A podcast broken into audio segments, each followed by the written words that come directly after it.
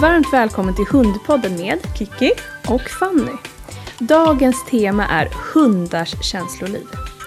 Och med oss idag så har vi Carolina Westlund som är disputerad etolog, forskare och djurtränare. Varmt välkommen hit. Tack så mycket. Så roligt att få komma och träffa er. Det är jättekul att ha dig här. Och Kiki, det är ju så att du går ju faktiskt en onlinekurs just nu. Ja, som heter Animal Emotions, mm. eh, som Carolina håller i. Så jag känner att jag känner dig.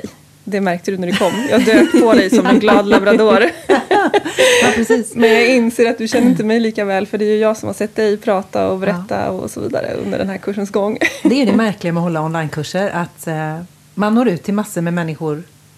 Och över hela jorden faktiskt också. Ja. Det är helt enastående. Mm. Eh, men man ser sällan ansiktena på dem. Nej. Jag känner ju ofta igen eh, namnen mm. och hur, hur ni pratar i skrift. Mm. Men just att få ett ansikte till är ju häftigt. Mm. Just det. Och orsaken till att du sitter här idag är ju för att jag har blivit så imponerad av allt det du gör i den här kursen. Och det du pratar om är ett så spännande ämne. Mm. Så det är det vi ska börja rota lite idag. Mm. Mm. Och jag är ju jättenyfiken. Vad gör en disputerad etolog? En disputerad etolog eh, har ju genomgått en doktorandutbildning. Mm. Och i mitt fall så tittar jag på konflikthantering hos primater. Bland annat små barn på förskolor. Hur, vad gör de efter att de har bråkat? Mm. Människobarn alltså. Ja, människobarn. Ja, precis. Ja, det är också primater. Ja, mm. ja. Ja. Homo sapiens, en ja. av de olika primatarterna. Mm. Just det. Ja. Så just hur, hur gör de när de har bråkat? Mm. Men mitt stora intresse har kommit att bli genom åren just djurvälfärd faktiskt. Och hur mm. kan man få djur att må bra? Mm. Um, och då så kom jag in på det här med emotioner. Jag läste en bok av Temple Grandin. Jag vet inte om ni känner till henne. Det är en autistisk kvinna som jobbar med uh, just frågor kring förbättrad djurhantering med just lantbrukets djur. Mm. Och hon uh, pratade en del om just emotionens betydelse för, mm. för välfärdsfrågan. Och det med min bakgrund som etolog. Mm. Och etologi är ju, är ju läran om djurens beteende ur någon slags evolutionär synvinkel, att man försöker förstå hur, hur det kommer sig att djur har utvecklat olika mekanismer och strategier för att hantera just den miljö, den, den nisch de har evolverat för. Liksom. Mm. Att om, men om man är rovdjur så har man vissa beteenden, mm. och om man är bytesdjur så har man andra, och om man lever i träden så beter man sig annorlunda mot om man lever på marken och sådär. Mm. Eh, Och då, eh, när Temple Grandin skrev om hur emotioner påverkar beteende och välfärd, så passade det väldigt väl ihop med mina tidigare erfarenheter som etolog, just med hur, vad det är för beteenden som är viktiga mm. för djur eh, för att man ska kunna få till en bra välfärd. Mm. Mm. Så jag tyckte att det passade som hand i handske med mina tidigare erfarenheter som etolog. Mm. Det var så jag blev, kom att bli intresserad av hur emotioner påverka beteende och välfärd. Mm. Spännande. Jag började direkt klura på då, men det här med känslor, de kan ju kännas som en belastning ibland. Mm. Det kan ju vara jobbigt att känna saker. Mm. Mm. Men om man då tittar ur ett evolutionärt perspektiv så antar jag att då finns det ju en positiv effekt av känslor. Ja, alltså känslor, den emotionella reaktionen när man blir rädd eller arg eller nyfiken eller sexuellt upphetsad eller mm. vad det var nu kan vara, mm. så har det ju, det har ju en funktion mm. i att sätta igång en serie beteenden som på något vis mm. ökar sannolikheten att man klarar den situationen som det handlar om. Så att mm. rädsla är ju adaptivt, mm. och med det menar man att det ökar sannolikheten för överlevnad och att man ska mm. klar, klara av Mm. den här utmaningen som är. Mm. Mm. Om man tänker då ur ett eh, mer välfärdsperspektiv då. Då tänker jag på lagom är bäst. mm. På något sätt. Att, alltså, det är klart att känslor är bra. Eh, och vi vill ju ha en massa positiva känslor. Men det får heller inte bli för mycket rädsla. För mycket, alltså rädsla i sig är inte av ondo. Men ett djur som är rädd för mycket så får väl dålig djurvälfärd antar jag. Mm.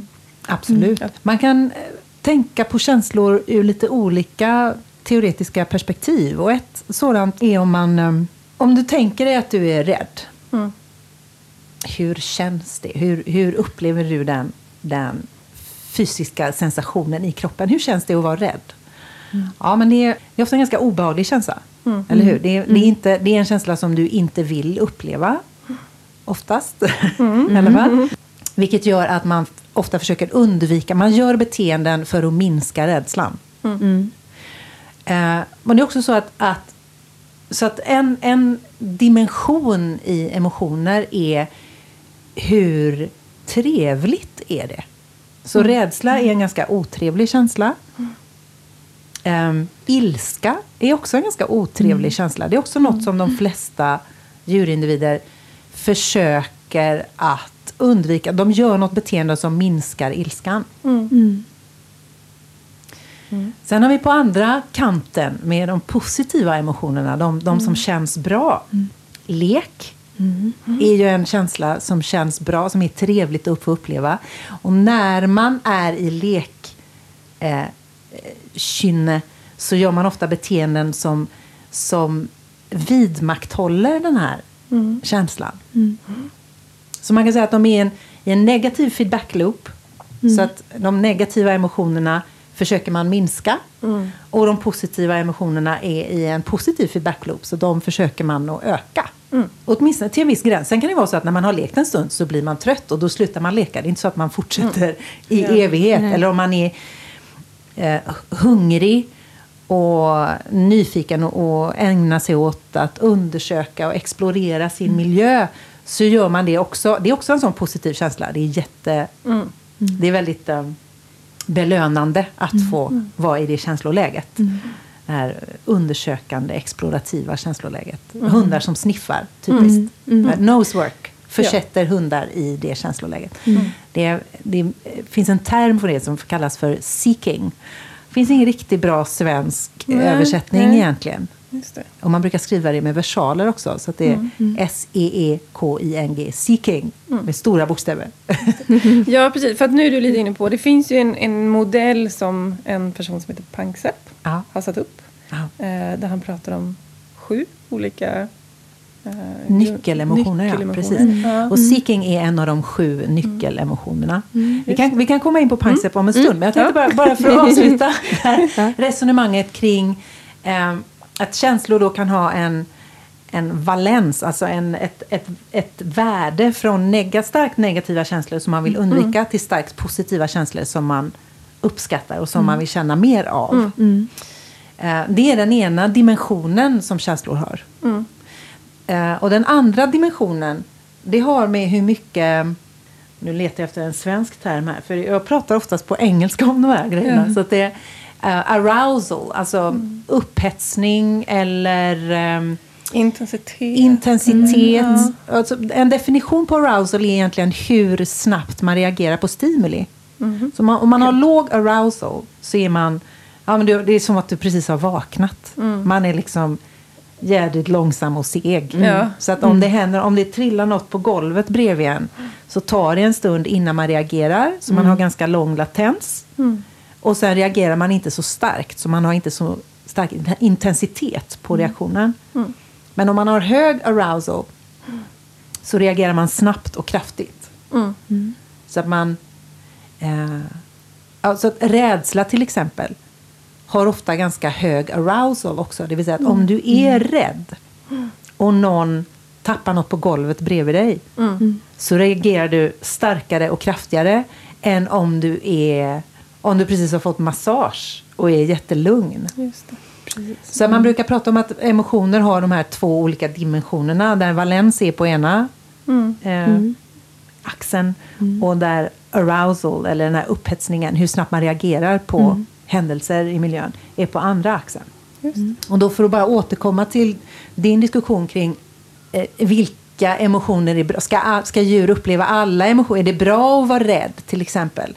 Så är det i princip så att de positiva emotionerna eh, som är med positiv valens, alltså som man gillar att uppleva, mm. de, är, de ökar djurvälfärden. Mm. Så ett djur, som, ett djur som får leka, som får explorera, alltså undersöka, mm. i hundars fall sniffa och leta mm. Mm. efter saker, de mår bättre än de som inte gör det. Mm. Och, liksom, och på, på samma sätt som de här negativa emotionerna eh, rädsla, ilska, eh, ensamhet, mm. Mm. Eh, ledsamhet. Mm. De negativa emotionerna, de vet man minskar välbefinnande på sikt. Mm. Så att, så att om djuret tillbringar mycket tid med att vara rädd, mm. så kommer den inte må lika bra rent fysiskt som mm. en individ som inte behöver mm. uppleva det. Mm. Samtidigt är det så att det, ja, men då kanske man tänker, åh nej, då får min, min hund får aldrig någon som var rädd eller aldrig någon som var arg, för det är inte bra för välfärden. Mm. Så, så illa är det inte, utan mm. man kan i princip tänka att ja, men det, det händer ju ibland. Man är, mm. man är hungrig. Mm. Det är ju negativt eh, mm. em, emotionell tillstånd. Tillstånd, tillstånd mm. tack. Mm. Eh, och vara hungrig är ett negativt emotionellt tillstånd. Mm. Eh, men då letar man efter mat och hittar det, och sen så kan man liksom flytta sig i den här emotionella eh, matrisen mm. in i den positiva affekten eller positiva känslolägen. Så att djur kan hantera eh, enstaka negativa känslolägen på ett konstruktivt och bra sätt. Mm. Och det mm. behöver absolut inte vara förknippat med försämrad välfärd att de blir rädd ibland eller arg mm. ibland. Så länge inte de här känslolägena är, är, är känslolägen som de utsätts för under, läng, under liksom lång tid. Mm. Man brukar också skilja mellan de här korta emotionella reaktionerna. Ja, men säg man... man är ute och går, så stöter man på en björn i skogen och så blir man jätterädd i tio minuter, men sen försvinner björnen och då klingar den där känslan av, så att det blir som en kort emotionell reaktion. Mm. Man brukar skilja de korta emotionella reaktionerna från eh, från eh, moods, alltså ett, ett känsloläge som, som drar ut på tiden. Alltså om man, om man går en hel dag och är rädd mm. eller ledsen eller alltså, så hur, just hur, hur sträcker sig den här emotionella reaktionen mm. över tid. Mm. Det är också väldigt viktigt att ta i beaktande för att mm. förstå förstå mer va, hur, varför just det här djuret gör som det gör just idag. Mm. Så kan man titta både på den här mm. kortsiktiga emotionella, men vad är det som händer precis? Vad är det för en trigger som gör att djuret väljer att göra precis så här? Och vad händer sen efteråt, som vi mm. kan förklara precis det här lilla beteendet vi ser just nu. Mm. Men också hur, hur, har emotionella, hur har emotionella läget, eller the mood, hur har det sett ut över hela dagen? Mm. För det kan också, om du har, om du har migrän och ont i huvudet, så kommer du reagera väldigt annorlunda på eh, om det händer något mm. jämfört mm. med om du precis har eh, ja, kommit hem och, och fått en glass och är på gott humör. Så mm. att man just det här, den, det här emotionella grundläget eh, kommer påverka väldigt mycket hur händelser landar. Liksom. Mm. Hur, och hur man reagerar på händelser i miljön. Det är intressant. Mm. Jag får så mycket frågor i ja. mitt huvud. Det bara toppar upp. Eh, kan det bli för mycket av det goda? Jag tänker det här med play eller lek till exempel. Ja. Eh, För du sa det, man söker sig gärna till den typen av känsla. Ja. Och min erfarenhet är att det finns vissa individer som kanske blir lite maniska i bollkastning. Mm. Eller att man vill leka hela tiden. Både, jag tänker både på människor och på hundar ja. egentligen, som kan liksom gå in i någonting nästan för mycket. Mm. Ja, absolut. Nästan söker det... lite, vad ska man säga, känslomässiga kickar. Eller? Ja, det blir en stressfaktor mm. kanske. Eller... Och då kan man, om man skulle försöka plotta in i, om man tänker sig att man tittar på den här matrisen. Nu vet jag inte om ni... Jag ser framför mig matrisen ja, i alla fall. Du ser en matris. Ni kanske kan på något vis lägga upp lägga en matris ut, ja. så att folk kan se vad det är vi pratar mm. om. Men om man helt enkelt, om man tänker sig att det som ni beskriver nu, det är en individ som har hög valens, mm. så det är väldigt trevligt. Mm. Och valens brukar vara på x-axeln mm. i den här matrisen. Mm. Jag sitter och viftar här ja. nu, det, ni ser inte ni som lyssnar. Men uh, och så har det hög arousal också. Så man är väldigt långt uppe i ena hörnet liksom, mm. i den här matrisen. Mm. Och ofta är det så att just att vara väldigt högt uppe i arousal mm.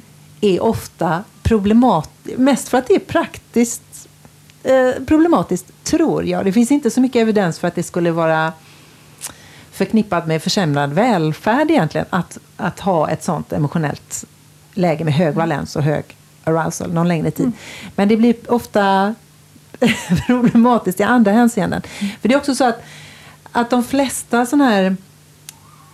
När man tänker sig att man har ett lekpass, mm, så har det ofta en, en, någon slags progression. Att, ja, men det har en början, mm, det har någon slags klimax, mm, och, och sen ett slut. Så, och sen kommer man över i ett annat känsloläge. Man kanske, ja, men man kanske har ätit och lekt och nu är man trött. Och så lägger man sig och eh, liksom gosar lite. Någon typ av social interaktion kanske.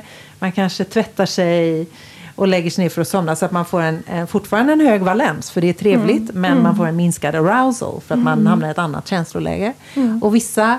Människor och djur har lite svårt att göra den övergången från hög arousal till låg arousal. Mm. Uh, och det...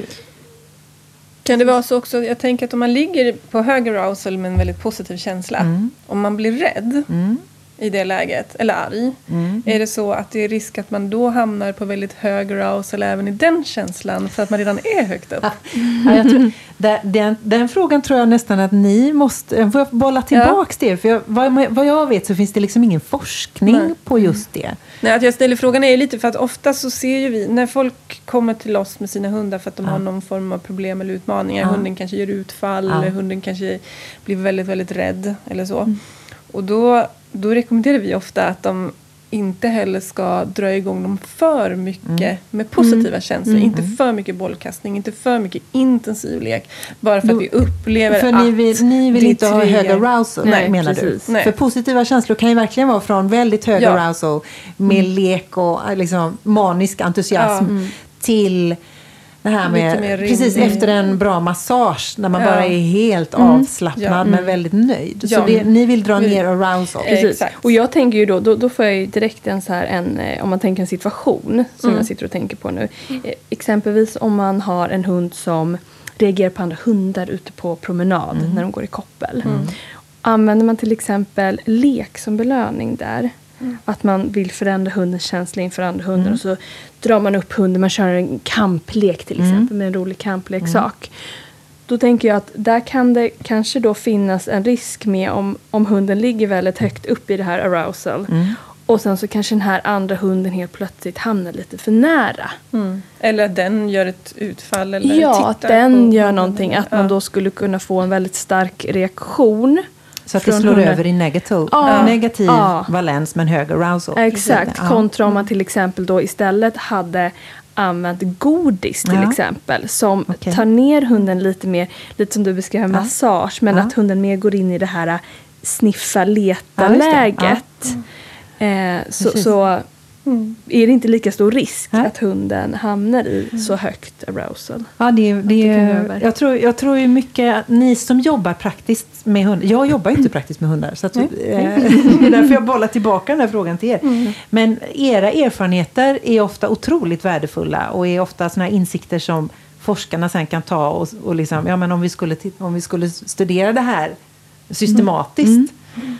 Eh, vad, vad hittar vi då? Så att ofta, mm, är det så att, att eran kunskap genererar de idéer som man sen kan ta in i, mm, i den vetenskapliga approachen och titta, mm, på närmare. Och mig veteligt så, så är det ingen som har gjort det än. Nej, nej. Mm. Spännande, för det hade varit, ja, intressant för oss också att veta, ja, om vi, ja, har något belägg för det, ja, vi gör mer än bara vår erfarenhet.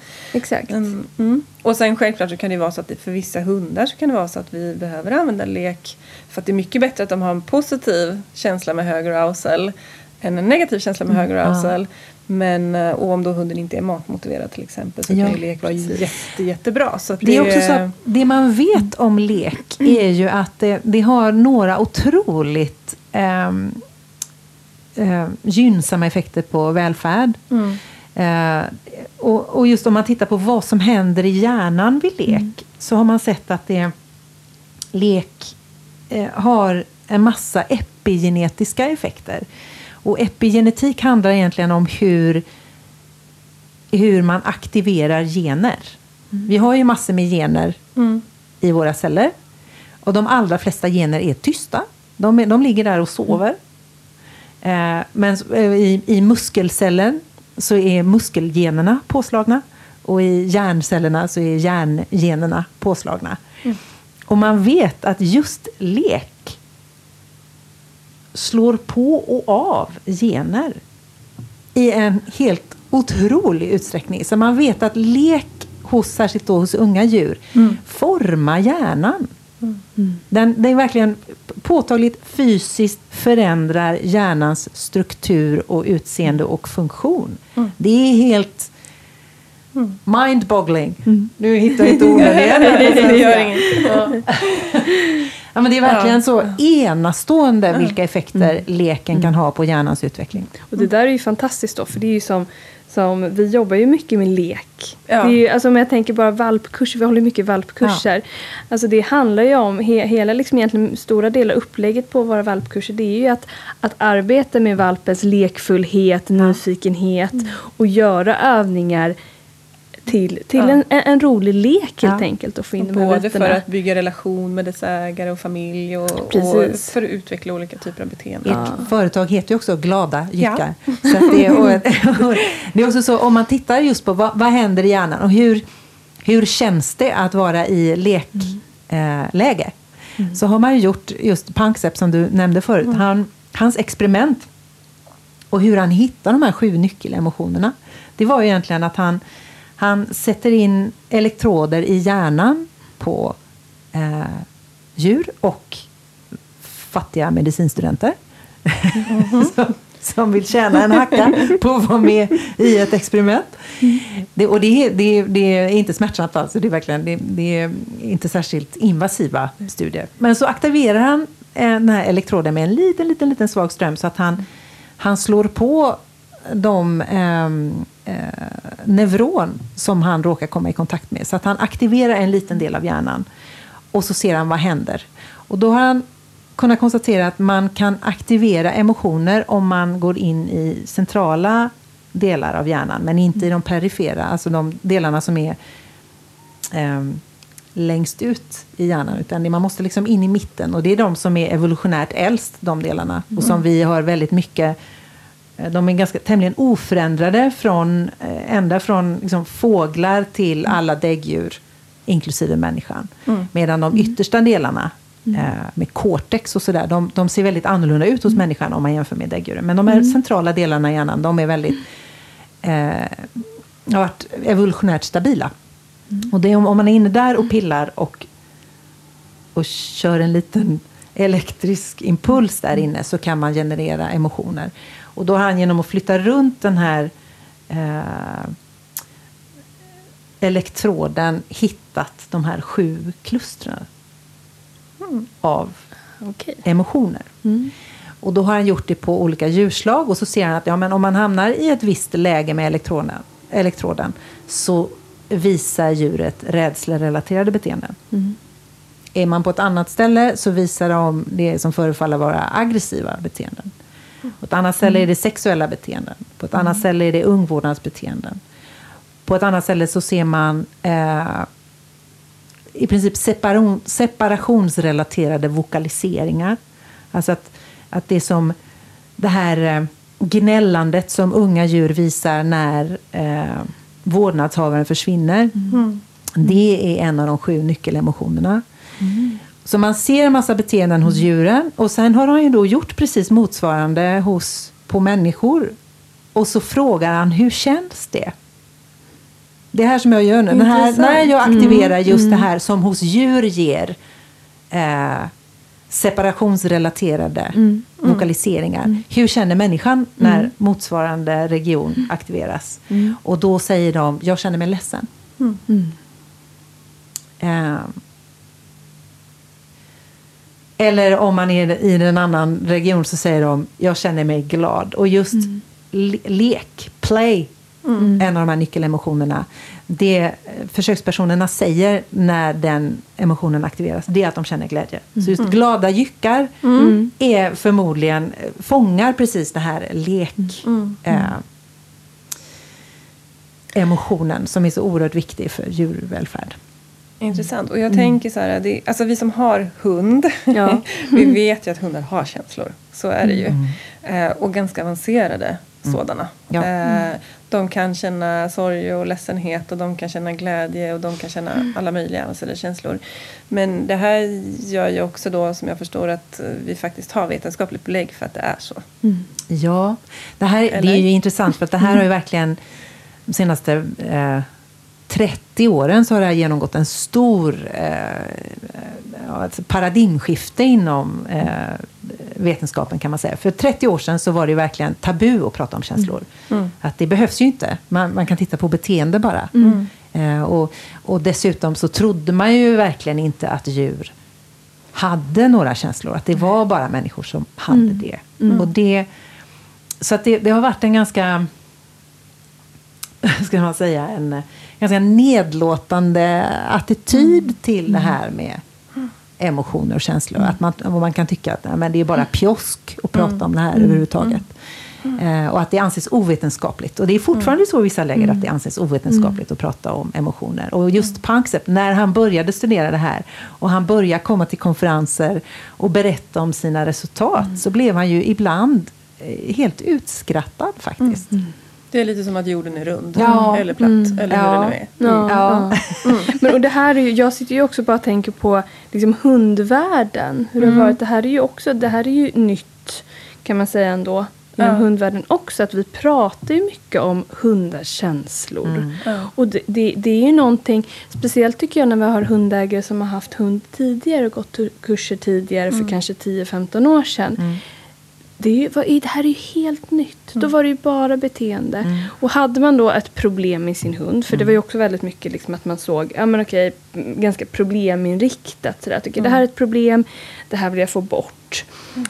Då var ju många av de tillvägagångssätten, ja men de byggde ju på att man skulle tillföra någon form av obehag till hunden. Mm. Alltså kasta något på hunden eller bli arg och rycka oss lite i kopplet eller ja, vattensprutor och såna här saker för att bara få bort ett beteende. Mm. Så det var ju det var ju det här att liksom gå in och fundera på den bakomliggande orsaken, och finns det en känsla här bakom mm. som man kan gå in och förändra. Det är ju någonting som som är nytt, som vi ja. som vi jobbar med nu. Mm. Man kan ju fråga sig vad det var man gjorde egentligen då. Om man tillför ett obehag till en individ som håller på med något beteende som man inte vill se. Mm. Och den individen slutar göra mm. beteendet. Vilken, vilken resa har djuret gjort i den här emotionsmatrisen? Mm. Mm. Ofta är det ju så att, att eh, bestraffningar om... Om man tillför ett obehag som innefattar smärta, och som kan, då kan det generera rädsla. Då kan mm. djuret hamna i en, i en sån negativ eh, valens. Så att det, mm. blir, det blir obehagligt, och så kan det vara ganska hög arousal. Mm.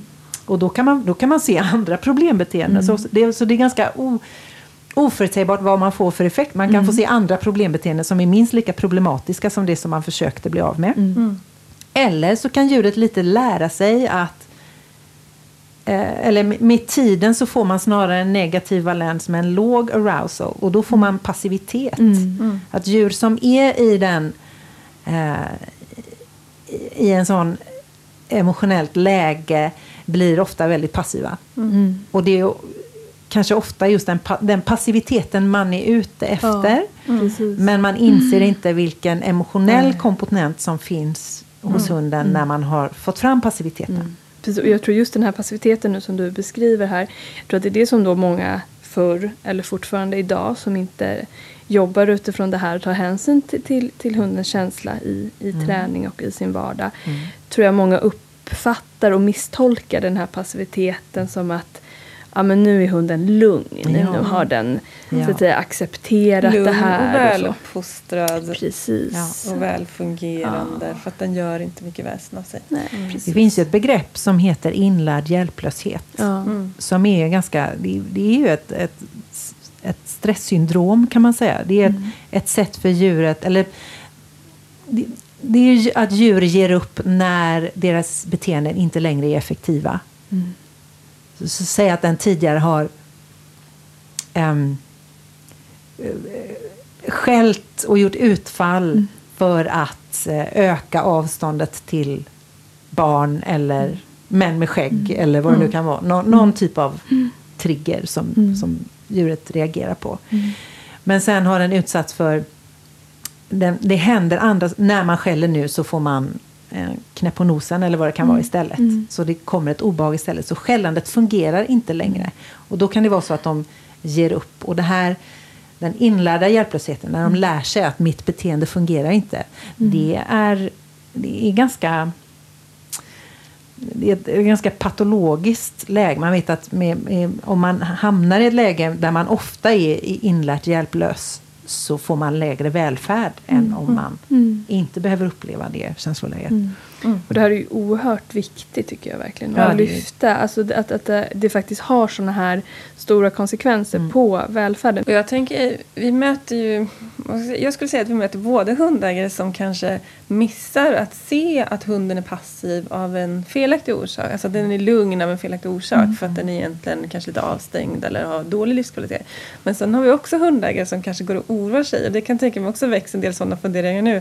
Min hund ligger här och sover bredvid mig, är den deprimerad? Eller är den liksom, hur, hur vet man? Och det är kanske en fråga till oss alla tre. Hur vet vi nu att hunden är lugn av rätt orsaker när den ska vara lugn? Mm. Va, hur vet jag att livskvaliteten för mitt, min hund är bra? Ja. Mm. I det stora hela? Ja, mm. ja det är en väldigt bra fråga. Mm. Det, det, man, det är oftast, om man tittar på just mood, alltså eh, emotionellt läge över tid, så mm. kan ju det fluktuera rätt mycket. Man kan ha en deprimerad hund som man leker med kan ju för en kort stund komma upp i någon slags positiv mm. affekt och hög arousal. Men mm. när leken upphör så går den tillbaks till negativ affekt och låg arousal mm. igen. Så ofta det man kan göra för att bedöma vilken mood har mitt djur mm. det är att faktiskt va, se vad händer, hur beter sig djuret när det inte finns en massa förstärkningar runt omkring. Som, mm. För förstärkningar kan verkligen driva beteendet mm. över på den positiva mm. valenssidan så att man får en kortvarig förändring. Men vill man, vill man försöka göra en mood assessment, att mm. man verkligen hur, vilket känsloläge har mitt djur över tid mm. så tar man bort alla förstärkningar och alla bestraffningar också mm. och försöker se. Mm. Och jag tänker så här, ett sätt att göra det om man tänker då hund rent praktiskt kan det vara att bara gå en lugn skogspromenad tillsammans med sin hund till exempel och bara studera den. Så det är en vardag på olika ställen. Alltså att, att man försöker ta bort eh, ska man säga, olika då saker som drar igång. Ja. Lek då till exempel. Ja. Alltså att man, man försöker studera sin hund i olika miljöer. Eller hur kan man jag göra? Jag tror att miljön måste vara lite tråkigare. För det, ah, det är också okay. så här, vi tänker att förstärkare är det godis som kommer mm. ur min... min godispåse mm. eller eh, den lek som jag ger hunden. Mm. Men jag tror att för, för väldigt, och det, här får ni rätta mig om jag har fel eftersom jag inte är hundägare, mm. men jag tycker mig ha förstått mm. att det är oerhört förstärkande för hundar att vara ute på promenad i skogen. För mm. det finns så mycket dofter. Mm. Det finns så mycket mm. stimuli. Det är så mm. många stimuli som är så intressanta. Så man får en ökad arousal och man får en ökad mm. bara av att vara i bara att miljön vara i skogen mm. ja. tänker jag så att ja. jag tänker att miljön... och där har jag faktiskt ett tydligt exempel från bara för någon vecka sedan så var det någon dag som jag kände att min, min hund Tage, han har lite ont i lederna till och från, han har lite allergier och sådär mm. och nu är det pollensäsong så han mår inte riktigt hundra även om vi, vi medicinerar och gör det så gott mm. som möjligt. Men så hade han ett par dagar i förra veckan där jag såg på honom hemma och innan att han är inte sig själv, jag ser på blicken och jag ser just det här också att han är inte lika aktiv, han ligger och sover mera. Och så sa jag det till min man att, som inte är hundmänniska mm. och inte lika hundvan så mm. sa jag så att jag är orolig för Tage nu och han mår inte riktigt bra mm. och då reflekterade han över att ja, fast vi har ju varit på promenad, han var ju hur pigg som helst, han sprang mm. och han nosade mm. och han eh, ja, men, mm. jätte upp i varv mm. och sen så kommer vi in och så, puff, så känner jag att luften går ur honom mm. och då, väldigt bra illustration mm. av just det här effekten som eh, en förstärkande miljö kan ha på mm. den här emotionella resan som man, man är ju liksom någonstans mm. i den här eh, matrisen hela tiden mm. och att det verkligen påverkas av vad det finns för stimulans i miljön runt omkring mm. vad det finns mm. för triggers, mm. både positiva triggers alltså intressanta grejer att sniffa på mm. och negativa triggers vad det nu kan vara om det är andra hundar mm. eller cyklar mm. eller mm. ja mm. Vi pratar ju också ofta om att man, alltså, vårat känsloläge kan ju smitta av sig på hunden mm. Har du några tankar kring det? Ja, oj. Jag tror, det där är ett väldigt intressant forskningsfält. Det ska man verkligen mm. behöva studera mer. Jag tror att det kan ha otroligt stor betydelse. Särskilt med hund kanske. ja. mm. om man jämför med andra mm. djurslag mm. Eh, så, så gissar jag att hundar kanske, möjligen då, är m- mer uppmärksamma på vårt emotionella läge än mm. många andra djurslag. Mm. Mm. Mm. Och kan det bero på att man lever så otroligt tätt ihop med sin hund, eller kan det ha andra orsaker? Jag tror det. Jag bara gissar. Jag, jag har haft häst mm. och jag upplevde absolut att han kunde påverkas av om ja, jag blev stressad. Ja, absolut. Och sådär också. Ja, så är det ju. Eh, men jag tänker att jag inte levde lika, det blev inte lika tydligt, så kan jag säga. Nej. Det är säkert så att man noterar ens hunds känslomässiga små variationer mer än vad mm. man noterar sin häst. För hästen mm. träffar man ju inte tjugofyra timmar om dygnet, utan ja, kanske precis. någon timme, och det är en väldigt speciell kontext mm. och så vidare. Mm. Uh, ja, det, det är svårt att veta. Det är också så mm. vi har ju vi har ju avlat fram de hundar vi har idag. Vi har ju under domesticeringsprocessen så har vi ju liksom valt ut de individer mm. som är mest uppmärksamma på mm. oss mm. kanske. Mm. Eller som har vissa jaktbeteenden som man mm. vill få fram. Och vi har liksom specificerat retrieverbeteendena mm. eller mm. Mm. Um, Eh, nosandet mm. eller vad det nu kan vara, mm. eller, eller vaktbeteenden mm. så. Vi har liksom valt ut vissa mm. beteendekluster ur det här genetiska arvet från vargen mm. någonstans, men vi har också mm. valt djur som interagerar med oss mm. och svarar på våra beteenden, så att det, mm. det är säkert en del av den här mixen som mm. har skett under själva domesticeringsprocessen, kan jag tänka mig. Mm. Mm. Och då tänker jag, nu sitter jag också lite och funderar på det här med, med hundars personlighet. Mm. För det här är ju någonting också mm. som, som jag tycker man stöter på ibland. Just att eh, med hundägare att en del tänker att det är bara träning. Det är bara, ja. jag, jag, liksom, jag får min valp. Man tror man ska kunna åstadkomma vad som helst. Ja, ja, men precis. Att de är bara en helt blankt papper. De här ja. små, den lilla valpen man får hem. Och det är bara precis hur man gör det.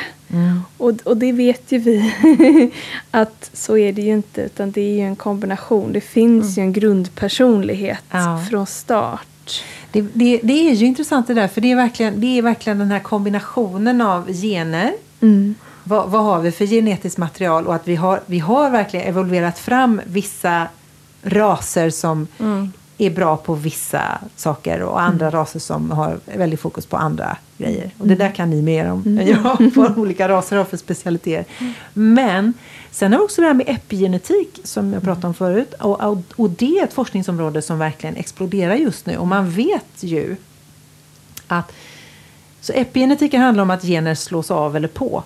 Mm. Att de blir aktiva, och, eh, så att, och, och att en gen slås på, det innebär att det tillverkas ett visst protein i den cellen. Mm. Så det är det som gener gör, det att de tillverkar proteiner. Och sen får den proteinet får ju någon typ av verkan någonstans i kroppen. Om det är lokalt, eller att den skickas ut, att det är ett hormon som skickas ut i hela kroppen och, och påverkar mm. något helt annat.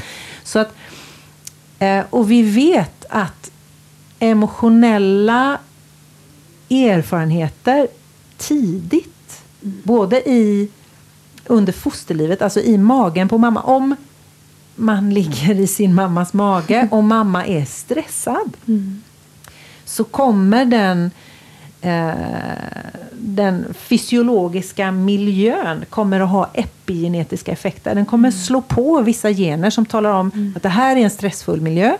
När du föds mm. så kommer det finnas faror, och de mm. måste du reagera på. Mm. Så att då blir det ofta så att de ungarna blir mindre explorativa och mer rädda. Och det är ju mm. adaptivt förstås. Det är ett mm. sätt att, att säkra mm. överlevnaden hos ungarna. För mm. är det farligt så måste man vara rädd. Mm. Och tvärtom, att om mamman är liksom, har en sån här fantastisk graviditet och allting är bara lugnt och harmoniskt, då är hon inte så stressad, och då får man ett annat epigenetiskt uttryck. Mm. Och när de ungarna föds så är de, det är mindre sannolikt att de blir rädda, och det är mer mm. sannolikt att de blir explorativa. Mm. Mm.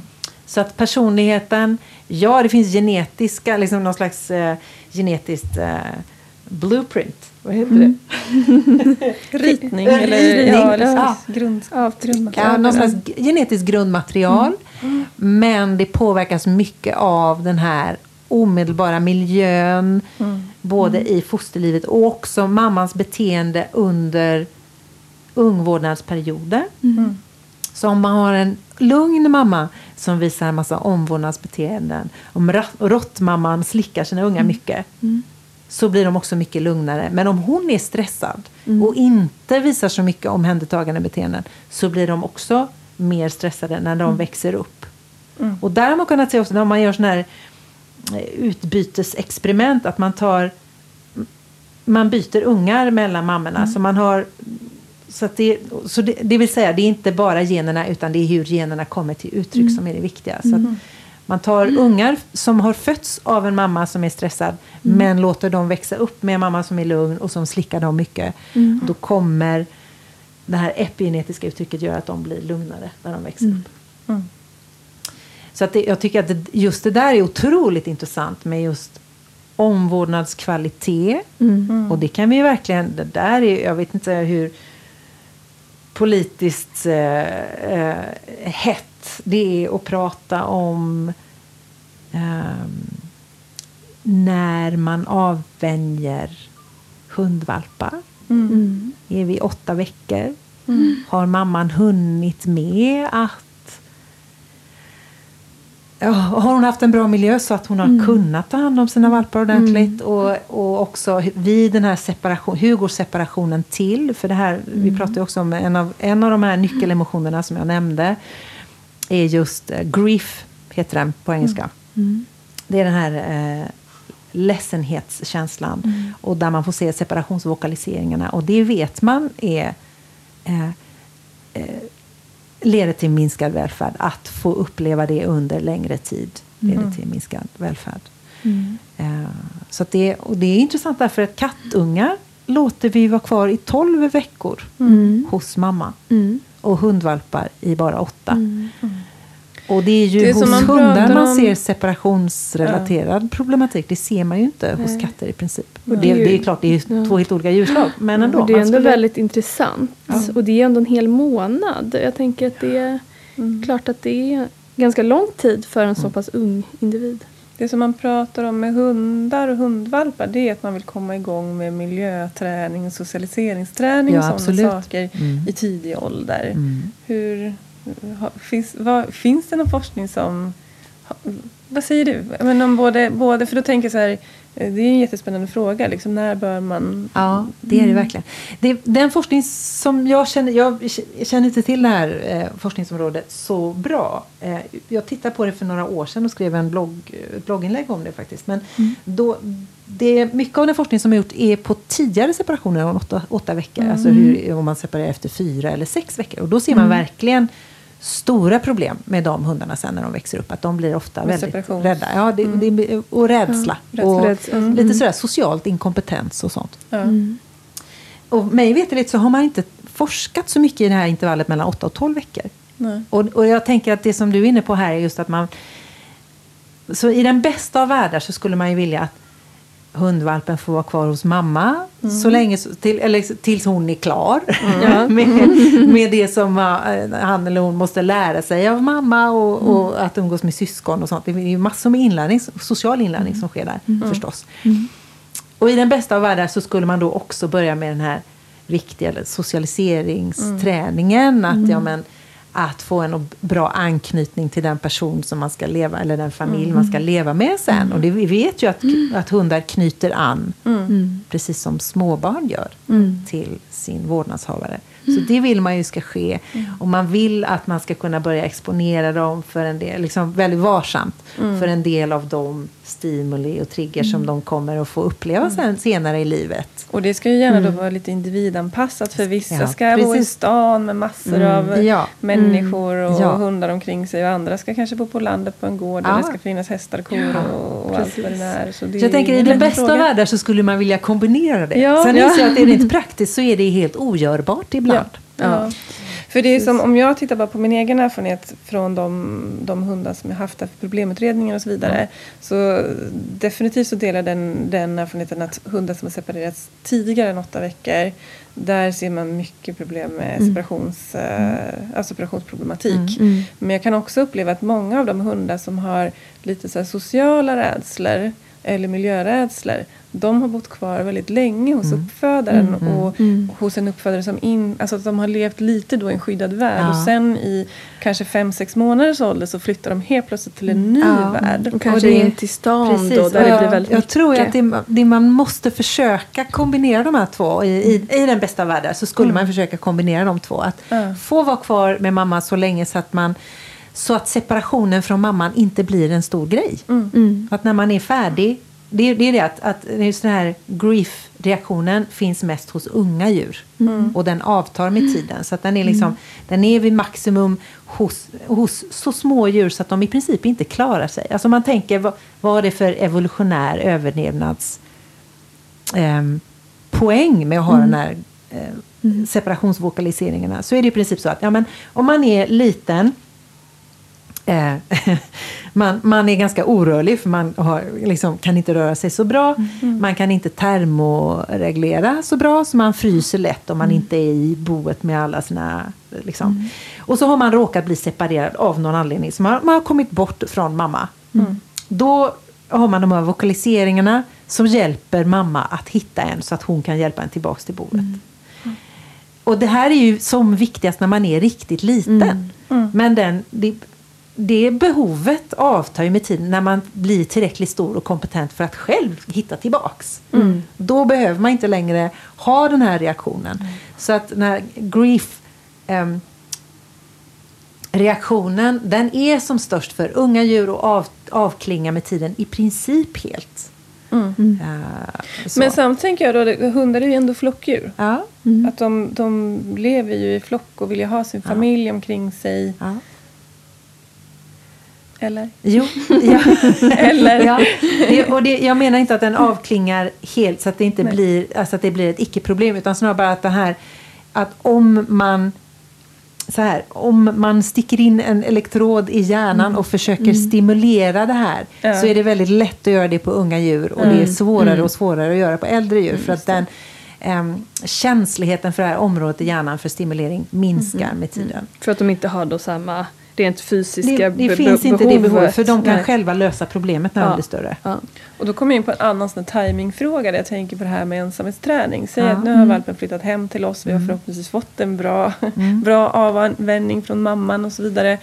Uh, och det är också något som ofta får frågan om hur snabbt ska man börja ensamhetsträna sin hund. Mm. Finns det några vetenskapliga belägg där? Nej, för då, mm. då är man väl kanske mer känslig då, antar jag, tidigt för att bli lämnad. Eh, men samtidigt så kanske man inte kan vänta för länge heller för mm. att börja. Det där kan jag lite för lite om faktiskt. Ja. Mm. Jag har inte riktigt koll på forskningsläget där. Och hur, men det, jag vet ju att det är vissa som verkligen eh, jobbar med den typen av frågor. Men jag, mm. jag, just den får jag nog passa på faktiskt. Mm. För lite så, så som vi brukar liksom rekommendera, eller jag vet att du och jag har ju pratat om det, vi har haft ett avsnitt om det här till mm. med. Yeah. Att, att lite den, det som vi liksom brukar landa i och rekommendera, det är att när hunden är trygg i sin nya miljö, mm. när man märker att den inte är, hela tiden följer efter så fort man rör sig i hemmet, utan man ser att den börjar bli lite mer självständig och framförallt kan ligga avslappnat och sova i ett annat rum ja. eller mm. att, att det funkar då. Det verkar ju väldigt vettigt, för om man tänker någon slags, om vi är tillbaka till den här moodboard eller mm. den här matrisen ja. så man tänker om man ska börja göra separationer som man åtminstone teoretiskt kan tänka sig att det, då får man en då gör man en utflykt åt negativ affekt. Mm. Så. Då vill man ju försäkra sig om att man är i den positiva hörnan innan man börjar göra det. Så att man mm. inte får någon typ Precis. av trigger stacking. Att det blir mm. många aversiva erfarenheter samtidigt. Mm. Som pushar djuret allt mm. för långt in på den här mm. negativa balansen mm. i den här matrisen. Just Så det, det, mm. jag tycker att det verkar vettigt att vänta tills man har Mm. en bra mood, mm. ett positivt mm. mood. En bra så grund, ja. grundkänsla. Ja. Liksom. Mm. Ja. Och det vi också pratar om är att man alltid måste ta så pytte, pytte små steg som hunden klarar. Eller ja. rättare sagt så små steg som hunden klarar. Ja. Mm. Eh, utan att ge den här negativa känslan. Så ja. att det är ju myrsteg i början. Och sen beroende på vad man har. Har man en självständig individ så kan man gå snabbare fram. Men, men för de allra flesta hundar så är det så att vi måste gå mycket, mycket långsammare fram än vad folk tror. Ja, mm. och det är väl också så att man försöker göra de här separationerna. Så att djuret lär sig att det händer något trevligt när man kommer tillbaka också, eller? Ja, och gärna att det till och med kanske är trevligt när vi är borta. Ja. Mm. Och borta kan ju vara i början att man går in i ett annat rum. Ja, eller bara mm. går ut och kommer ja. tillbaka. Ja. Och så att det liksom inte ens blir någon negativ Nej. känsla i det. Så man försöker inte bibehålla ett positivt mm. känsla. Så man ja. associerar matte är borta med positiva händelser. Ja. Mm. Ja, men, att då mm. får jag den här benet eller ja. den här ja. leksaken som jag kanske ja. inte har annars. Ja, ja precis. Mm. Mm. Men jag tänker lite så här då, om man sitter och lyssnar på det här avsnittet och så blir man så där, gud, men hur ska jag liksom kunna ta tillvara på de här grejerna i vardagen med min hund? Hur kan man bli liksom mer uppmärksam på det här? Hur kan man använda det här rent praktiskt? Vad tänker ni? Mm.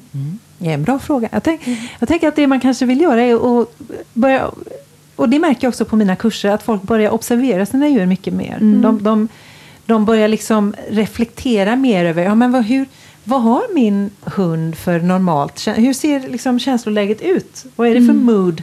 Mm. Mm. Och vad är det för, för händelser i miljön som ändrar mood? Ja, men det är när en viss person kommer på besök kanske. Mm. Kanske om vi håller på med nosework. Så kanske mm. man får en annan typ. Att det liksom, en mm. viss person kommer på besök. Ger ett, leder till ett känsloläge. Mm. Mm.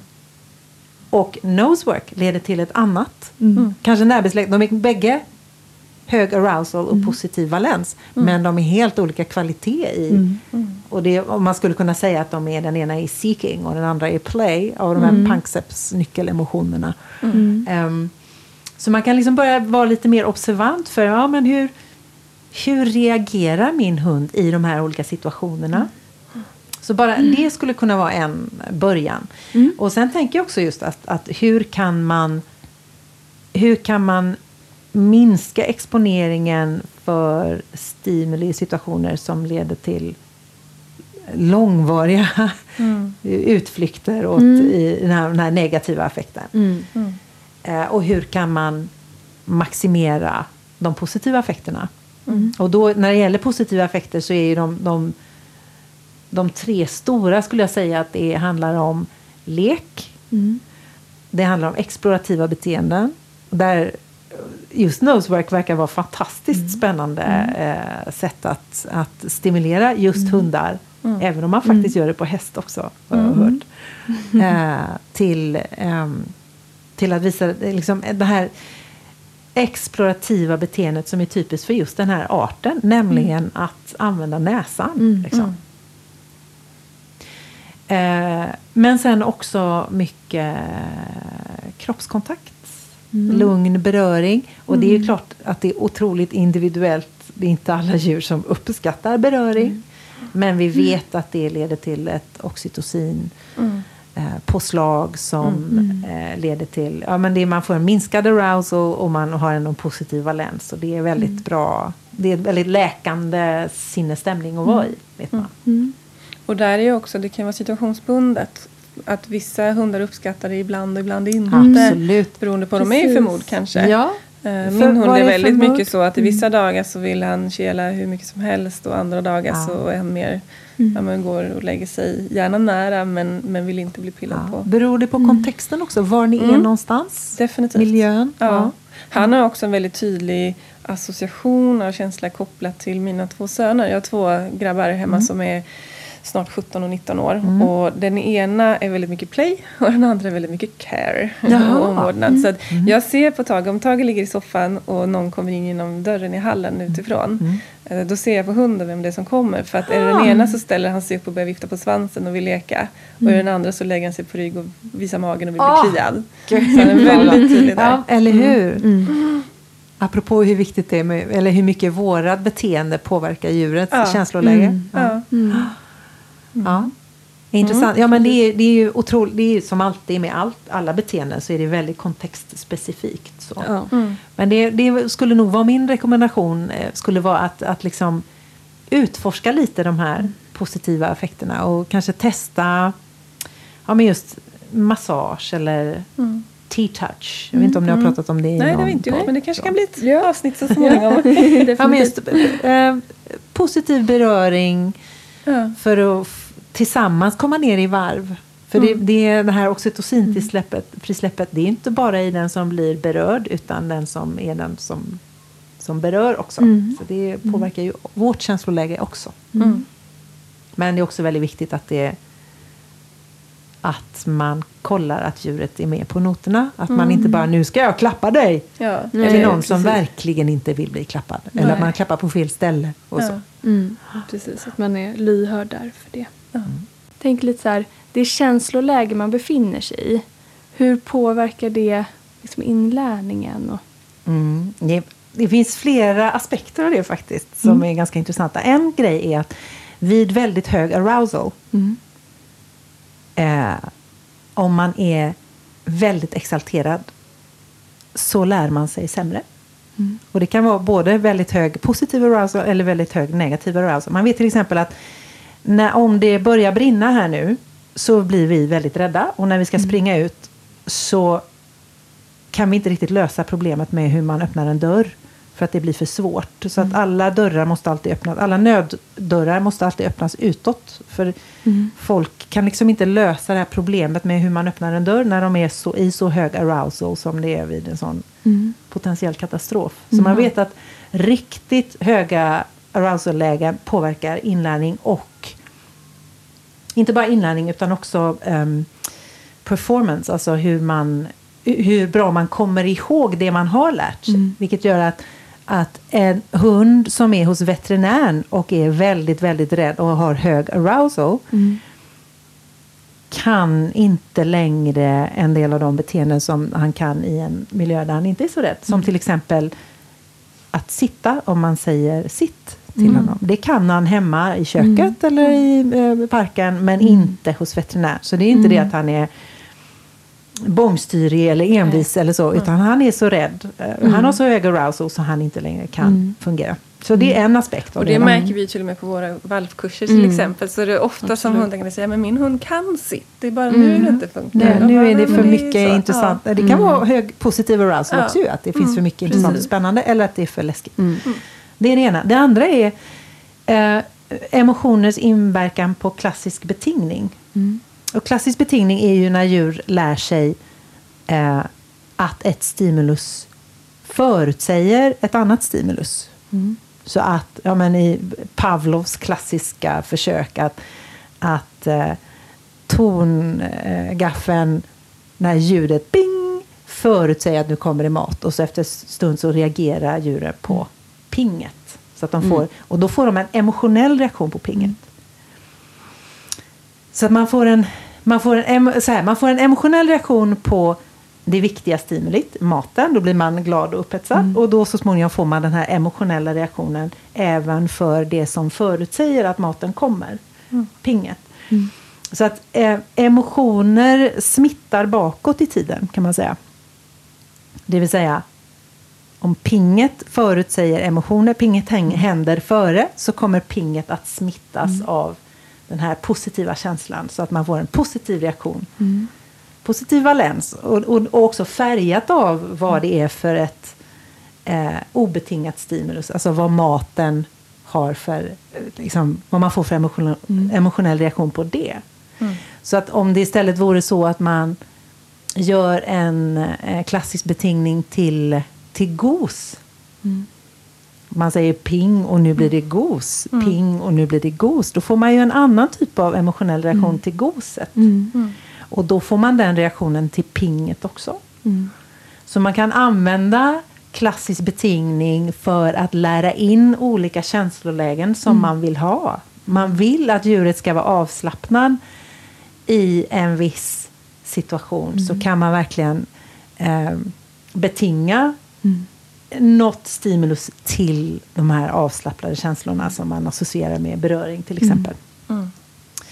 Och precis tvärtom är det också så att när det gäller negativa mm. känslor, rädsla till exempel, att om pinget förutsäger att nu, nu händer det något smärtsamt eller något mm. som man blir rädd för, mm. så man är rädd för det obetingade stimulit. Om det är, ja men säg fasthållning, mm. som för många djur är jätteobehagligt. Mm. Mm.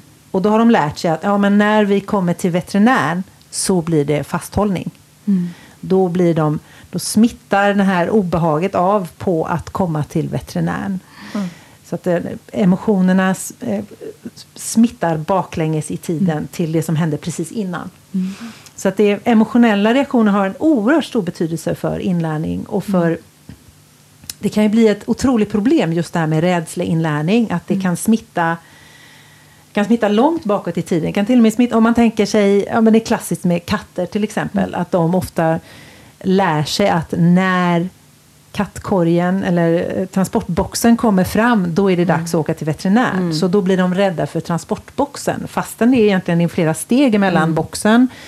Det är någon bilresa, mm. det är man parkeras, man bärs in, mm. man går igenom en väntsal där det finns en massa andra djur. Så det blir lite det man kallar för trigger stacking också. Mm. Att det är väldigt många olika stimuli som är obehagliga. Mm. Och till slut så får man den här fasthållningen. Mm.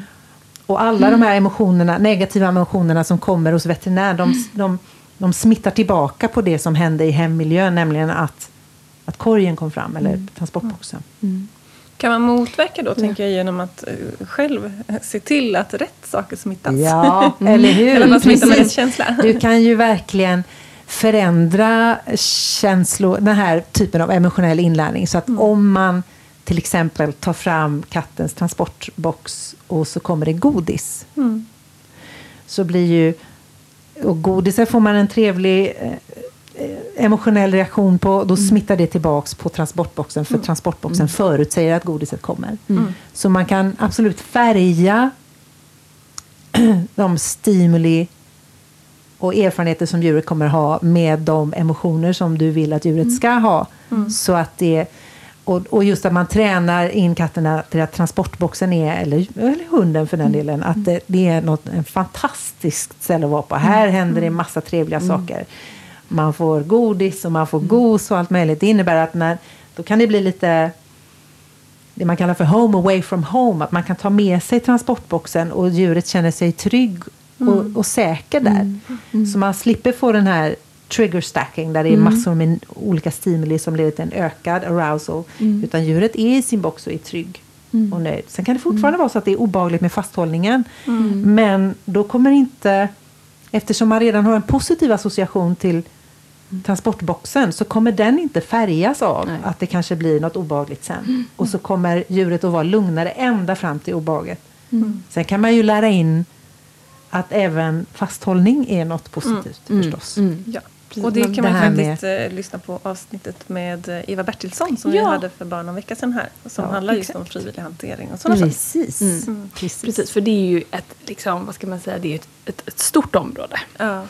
Men jag tänker också där så att det är ju smartare att göra, att man försöker tänka till i förväg och lära in det man själv vill lära in innan i förebyggande syfte, så att man inte Precis. försöker fixa till i efterhand. Mm, för det är mycket det är svårare. Så mycket lättare mm. att förebygga än att mm. fixa mm. Eh, den här typen av emotionellt relaterade beteendeproblem. Mm. Mm. Mm.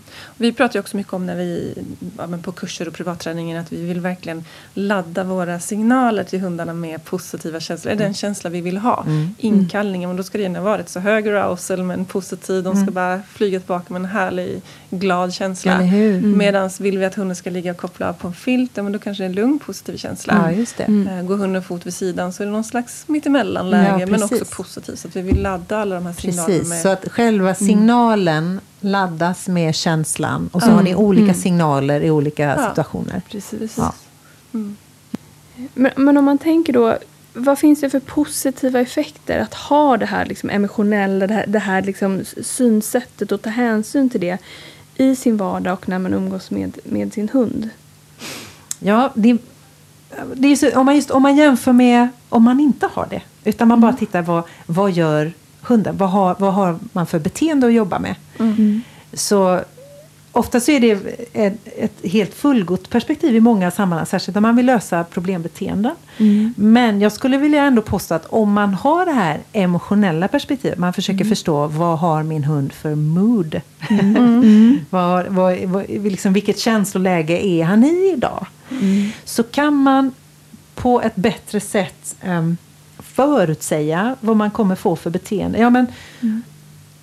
Om, om hunden som du säger nu, Tage, är lite nedsatt nu för det är pollen i luften och, och sådär. Mm. Då kan du förutsäga mer kanske hur han kommer reagera i olika typer av scenarier. Mm. Än om du inte har koll på hans känsloläge. Så mm. att det, man får en bättre precision i förutsägbarheten. Mm. När man tar känsloläget i beaktande. Både mm. när det gäller moods och inte minst också... Hur kommer ett djur att reagera mm. Mm. i olika situationer? Mm. Så det gör också att man kan förebygga mm. problem. Mm. Att, och det, jag tänker just att...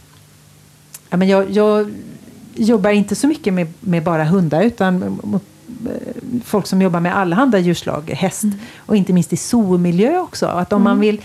man vill till exempel... Ja, men säg att du ska inreda ett hägn för zebror. Mm.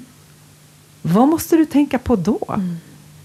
Ja, men då, och då ska man bara titta på beteenden. Så ja, zebror, de gör kanske tusen olika beteenden i naturen. Hur vet jag vilka som är viktiga? Mm. Vad, vad, måste jag, vad måste jag prioritera? Hur ska, mm. jag, hur ska jag bete mig? Mm. Då kan man, om man också har det här emotionella perspektivet. Så man, ja, men vi vet att de blir rädda. Mm. Mm. Vad gör de när de blir rädda? Ja, men de springer. Mm. Okej, okay, då blir yta, stor yta blir en viktig faktor mm. om man ska göra ett zebrahägn. Mm. Mm. Uh, och om man har apor så vet man att nej, men de springer inte så mycket, de klättrar upp i träd. Ja, men mm. då blir det viktigare att man inreder tredimensionellt för mm. primater. Mm. Och så så att, jag tycker att det är en otroligt användbart perspektiv att ha den här emotionella hatten på sig när man ska mm. tänka hur ska vi inreda miljön. Mm. Mm. Och det är också något man börjar göra mycket mer med, med katter hemma nu också. Man vet mm. att de använder tredimensionell miljö mycket mer mm. än vad mm. vad man har trott. Och att om mm. man tillhandahåller det så får man jättemycket minska problembeteende. Mm. För man kan minska rädsla och så. Mm. Uh, och det är också, det kan ju verkligen vara ett sätt att hjälpa till vid problemlösning också. Mm. Att om man har, man har ett djur som visar någon typ av beteendeproblem. Säg att man har en hund som när man är ute och går så skäller den på andra hundar. Mm. Mm. Om man bara tittar på beteendet så kan man missa en del av kontexten. Och, och var, återigen, vad är det för, för mood? Och det finns en, en ny eh, problemlösningsmodell som heter EMRA. E M R A. Mm. Och då gör man, att E står för emotion, eller mm. emotional assessment. Mm. Så då gör man en utvärdering. Ja, men vad, i den här kontexten, när hunden skäller på andra hundar. Mm. Vad har den för en emotionell liten resa där i just den kontexten? Mm. Hur ser det ut före, under och efter beteendet? Mm. Då kanske det är så att hunden får syn på en annan hund. Blir lite osäker eller rädd. Skäller. Och den andra hunden går bort. Så då får man någon slags avslappning. Eller sådär. Mm. Lättnad. Lättnad. Mm. Ja, så man, man har den lilla emotionella resan precis då. Mm. Sen kanske vi har en annan hund som får syn på en annan hund. Blir alldeles upphetsad och bara jag vill hälsa, mm. skäller och så kanske, och kanske blir så att de får hälsa och då blir de nöjda med det mm. fast den andra hunden kanske reagerar helt annorlunda, eller så kanske ägaren drar i kopplet mm. och kom så går vi någon annanstans och då får man någon slags besvikelse, så man tittar, man tittar mm. närmare på just den emotionella lilla reaktionen mm. precis i den här kontexten när man ser beteendet. Det är i EMRA. Sen mm. tittar man på M som står för mood assessment. Alltså mm. det här, hur ser känsloläget ut idag? Om vi backar ett steg, vi tittar inte bara på kontexten här och nu när hunden skäller precis när vi är på promenad. Utan vi tittar på hur har den här dagen sett ut? Mm. Har hunden varit i ett nöjt, har haft positiva läns eller negativa läns? Har den mm. haft hög arousal eller låg arousal? Var mm. är vi någonstans mm. i den här matrisen? Mm.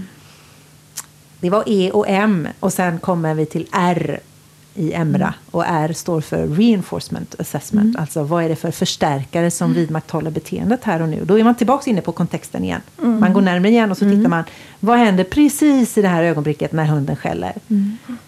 Ja, men då i det ena fallet så kanske det blir så att den andra hunden försvinner. Mm. Någon typ av negativ förstärkning av det här skallbeteendet. Om man, om ni, jag vet inte om ni brukar prata i de här tekniska termerna. Jo. Att, ja, men, hunden tycker det är obehagligt att en annan hund är i närheten. Då skäller han, då försvinner den andra hunden. Då blir skällandet negativt förstärkt. Det är ett sätt att bli av med ett obehag. Mm. Mm. Mm. Så att man tittar både på E, M och R och gör en mm. assessment. Så A står för assessment. Mm. Eh, och så gör man en plan ut efter det kring mm. hur man ska hantera den här eh, situationen. Mm. Mm. Som då blir oerhört individanpassad. Oerhört mm. här och nu. Mm. Att ja, men just den här individen här och nu mm. gör det här beteendet för att. Och då mm. kan vi ha olika strategier för att hantera det. Mm. Mm. Um, så det har med problemlösning att göra. Mm.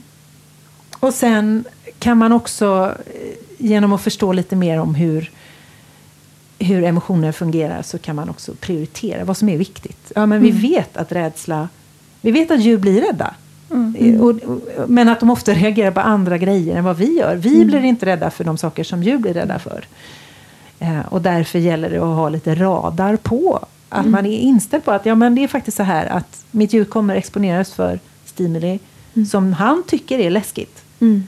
Och jag måste lite vara beredd på det och kunna mm. hantera det. Och också introducera de här potentiellt läskiga sakerna som jag vet att min hund kommer att exponeras för på mm. ett sånt sätt så att det inte blir en rädsleinlärning mm. kring det. Med allt, mm. allt det kan innebära. Och så. Mm. Så där är några av de viktigaste faktorerna tycker jag till varför det är så viktigt att ha det emotionella perspektivet. Mm. Varför det inte räcker att bara titta på beteenden. Mm. Mm. Alltså det är ju ett fantastiskt område. Alltså verkligen. Mm. Jag sitter här och bara känner mer smak. Man vet mer. Mm. När du är färdig med din lilla bebisresa här så ska du gå den här kursen. Jag kan ja. varmt rekommendera den ja. för alla. Animal ja, men det, det kommer jag definitivt ja, att göra. För då får man grotta mycket i sånt här. Väldigt ja, men, bra. Precis. Ja, men, och det, det är ju härligt också att det här blir så tillgängligt för, för liksom den vanliga hundägaren. Så att säga. Det, det finns mm. så mycket information att få. Sen är det också, det ska bli otroligt roligt att se här nu också. Det kommer ju mer, fler och fler studier, mm. gissar jag, mm. inom mm. det här området. Absolut. Mm. Och se resultaten av dem. Ja. Det ska bli väldigt roligt. Mm. Mm. Ett hett ämne. Ja, helt klart. Stort tack för att du ville komma hit idag, Carolina. Ja, varsågod. Jättetrevligt. Ja, jätte, jätteroligt, verkligen. Och vi vill bara passa på att nämna att vi kommer att lägga upp extra material på mm. våra sociala medier. Ni hittar oss på Instagram och Facebook. Ja. Så där finns vi. Mm. Och vill också passa på att fråga dig, Carolina. Var hittar man dig? Ja, jag har... Ja, mitt företag heter Illis. Mm. I L L I S. Så illis punkt se. Och det mesta, eller allt mitt material är på engelska. Mm. Eh, och jag finns också på Facebook eh, en del. Mm. Eh, Jag skriver en del bloggposter emellanåt. Jag brukar mm. göra en del gratis webbseminarier och eh, små kurser och sånt. Mm. Där jag delar med mig av mycket material. Inte bara om just emotioner utan också om träning. Mm. Och, så. Mm. Och sen gör jag, har jag en del större kurser som den här Animal Emotions-kursen då. Också, mm. som, som du har gått. Mm, precis. Och det är alltså en online-kurs. Det är en online-kurs. Mm. Så att det är ju verkligen fördelen är att man kan bo var som helst. Ja. Ja. Och där är också så här, det, det är ju på engelska som sagt, mm. men jag som har gått kursen nu tycker att det är ändå väldigt lättförståelig engelska. Du pratar väldigt tydligt och, så att man behöver liksom inte vara så orolig för att det ska vara, även om, om du tar upp komplicerade saker ibland och, och kanske använder det begrepp så blir det ändå lättförståeligt i det ja. stora hela. Mm. Jag textar ju allt också faktiskt. Ja, jag lärde mig det. det. Att det just eftersom så många av mina studenter inte har engelska som första språk mm. så underlättar det för mm. dem. För då ser de vad jag säger. Och så kan de så just, och just se ordet visuellt. Och kan de mm. kolla upp vad det är. Och, ja. också. Och det går att pausa. Och man kan ja. köra Google Translate. Och det finns, mm. ja, men det finns ju massa... Mm. Mm. Så kan man, och varmt rekommendera också dina de här gratiskurserna. Det var så det började för mig. mm. Så de, ja, håll utkik där. Mm. Kanon. Mm. Tusen tack för att du lyssnade på Hundpodden med Kiki Fälstenius och Fanny Molding. Ha en underbar dag!